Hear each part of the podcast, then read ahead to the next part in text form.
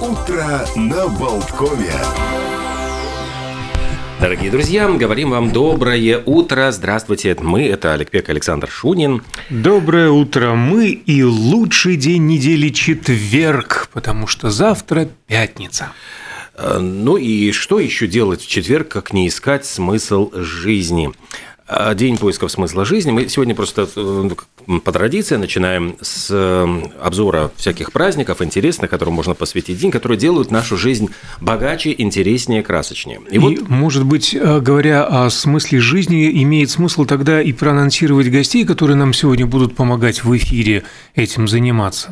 Конечно, да. Мы сейчас, э, я сейчас меня подгрузится, потому что я так, как это вы меня поймали, коллега, в самый какой-то Ну, такой. давайте тогда, коллега, начну я. В половину Хорошо. десятого к нам присоединится специалист э, в вопросах недвижимости. Мы поговорим о рынке э, аренды той самой недвижимости, такие, что выгоднее а, в данных экономических условиях снимать или покупать, приобретать жилье. да. А, Ну, а затем будет э, программа а, Евгении Шарменевой без антракта, в которой э, гостем будет литовский преподаватель и Актер? актер, да, Дариус Мишкаускас. Мишкаускас. А, Да, а Дариус в нашем эфире э, сменит э, по четвергам журнал «Люблю». Елена Пальчевская, шоу-вумен, автор дамских романов, придет к нам в гости. А затем а, будет очень интересная программа, которая только, только вот встает на рельсы, можно сказать, второй выпуск, 40 минут с психологом, Светлана Лука, а, замечательный, очень интересный, популярный э, психолог, который специализируется на отношениях с детьми. Поэтому тоже, я думаю, очень э, ну, интересно будет послушать. Ну и тема-то, в общем-то, не безинтересная и важная. Как Тема- мозгу не стареть, да, Как- если я не как ошибаюсь. не скореть мозгу, что, что продлевает его такую активную работу. А затем вот совершенно как-то так внезапно, можно сказать, э, встретились, поговорили, э, который всегда появляется вот вне плана в наших э, в расписаниях. Но Это сегодня по плану в час дня. час дня. И это будет очень интересный тоже собеседник, вот практически продолжение программы «Синема» э, Зинаида Пронченко, э, очень популярный э, кинокритик, которая вот совсем скоро, кстати, с Антоном Долиным будет выступать и рассказывать эм, о современных тенденциях, трендах вот, развития мирового кинематографа. Ну и, собственно говоря, Это поговорим. дуэль кинокритиков состоится сегодня вечером в Splendid Palace. Да, ни В много 7 ни мало. часов вечера, да. Поэтому Так мы- что разминка будет в час дня у нас Вот в эфире. Я сейчас попробую а? свои силы в разговоре. Ну и, конечно, ищем смысл жизни, ищем для кого-то, может быть, смысл жизни это в прекрасных, интересных беседах, как которыми вот богата, э, богата радиостанция Болтком. Для кого-то, может быть, это богатство, для кого-то это любовь, семья, дети, которые, вот, в которых ты видишь свое продолжение. В общем, сегодня как раз это тот самый день, когда можно задуматься над тем, ради чего ты живешь на Земле. Ну и, собственно, тысячи, миллионы человек над этим задумывались до нас, ну и, наверное, после нас тоже. А, Ни тысячи, ни миллионы, полтора миллиарда человек владеют китайским языком. Сегодня Всемирный день китайского а, языка. Он отмечается с 2010 года. А, И выбор даты обусловлен ее связью с Цан Цзэ, придворным историографом. Считается, что это автор пиктограмм, которые затем стали иероглифами, то есть фактически изобретатель китайской письменности. Ну, кстати сказать, в китайском языке на данный момент насчитывается около 80 тысяч различных иероглифов. А, Большая часть из них, слава богу, а, не употребляется. Для жизни понимания 80% текста достаточно выучить всего 500 символов. Для комфортного понимания почти 100% текста достаточно знать 2400 знаков, а китайская молодежь в интернет-общении и вовсе использует цифровые коды. А с помощью набора цифр была разработана специальная система общения с часто используемыми фразами. Например, 520 означает «я тебя люблю», а 065 «извини меня». А те, кто э, Слушай, ну это, прости, но мне это напоминает старый, как бородатый анекдот про, про, про анекдоты. да, про анекдоты, когда там отдыхающие перенумеровали все анекдоты, потом приехал новенький, просто от балды ляпнул номер там 112, и на него все посмотрели, фу-фу-фу, как тебе не... Ну, в приличной компании да. такое не рассказывают.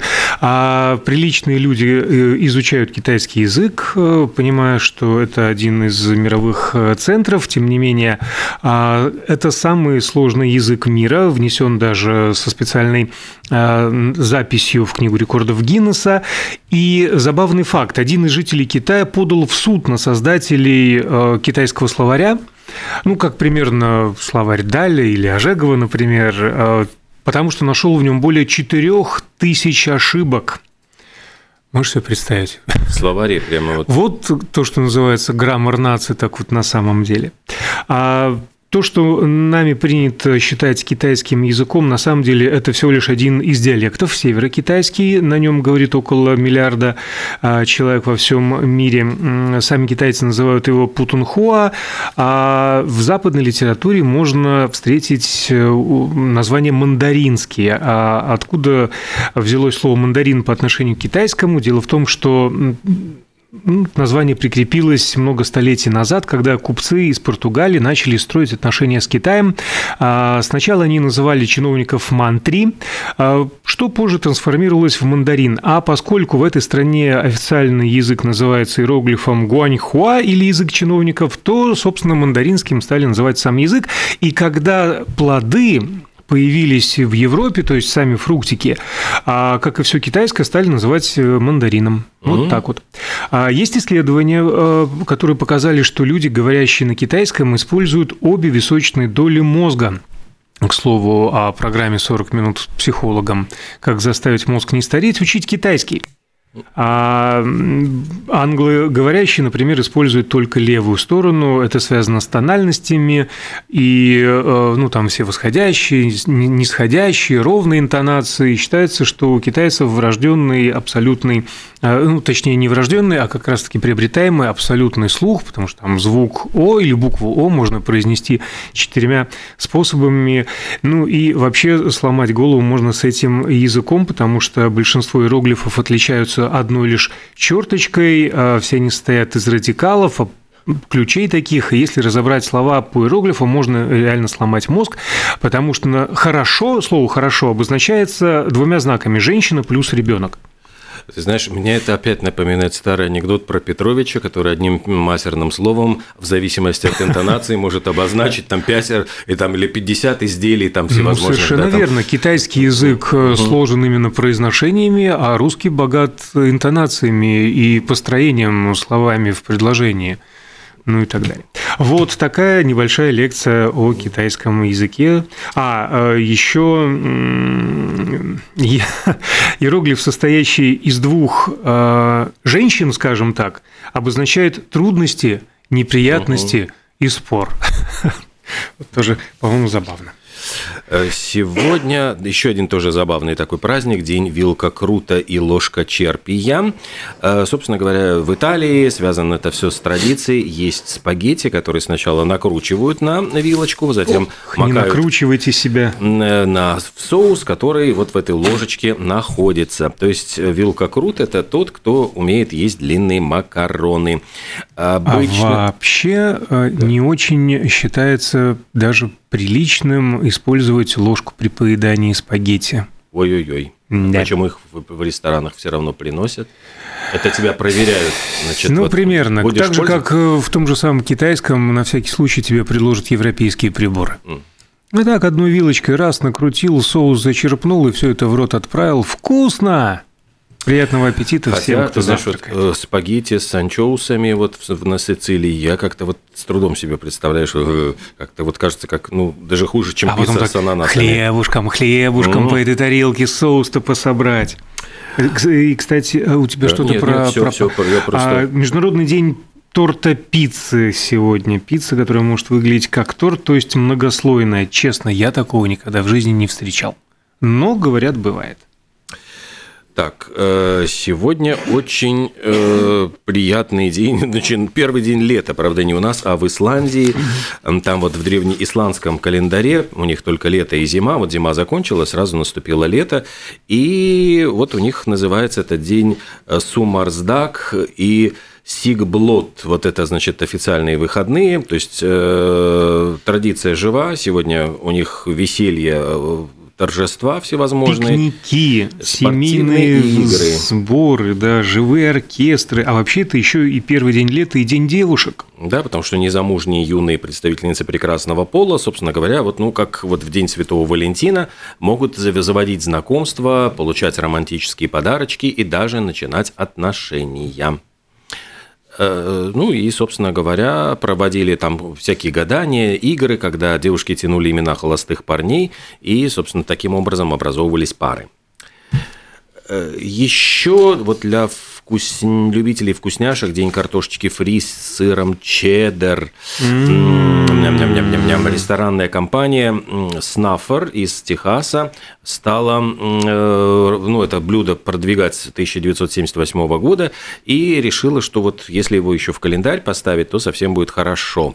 Начали праздновать его официально вот с 2016 года, даже отправили петицию национальный, ну, в американский, понимаю, национальный календарь праздников и получили одобрение. Хрустящая картошечка с сыром, все это вот...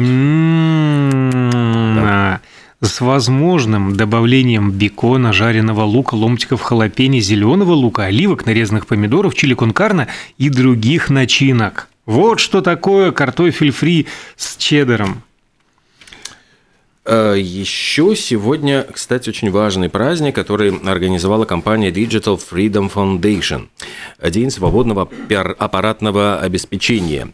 Э, то есть, ну, это идея, э, чтобы обеспечить доступ, свободный доступ ко всем схемам, текстам прошивок, драйверам, чтобы их можно было изменять. Это касается, причем, ну, вот не только компьютеров, но и любых физических вещей, которых можно дальше вот улучшать и воспроизводить. Ну, собственно говоря, это целая философия философии вот открытого доступа. И, ну, вот не все там, я знаю, что компания, например, Apple очень нервно относится ко всем попыткам что-то там исправить, под, под, под, под, подизменить. А некоторые вот напротив открыты, говорят, пожалуйста, все копируйте, изменяйте, улучшайте.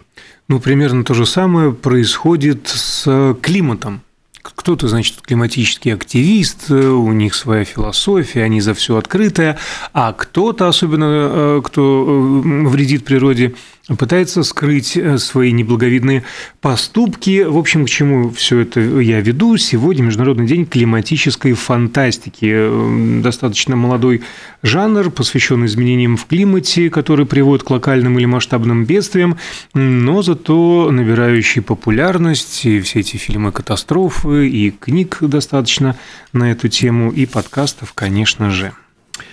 Сегодня день, ой, боже мой, день перевернутого ананасового пирога. Э, классический американский десерт, э, который придумал один из переселенцев, Джеймс Доул. У него были ананасовые плантации, соответственно, затем он стал продавать консервированные ананасы. И чтобы каким-то образом вот э, в межсезонье повысить продажи ананасов, он организовал рекламную кампанию, конкурс на самый и лучший и интересный рецепт с ананасами. Выиграла, как ни странно, не пицца, а пирог.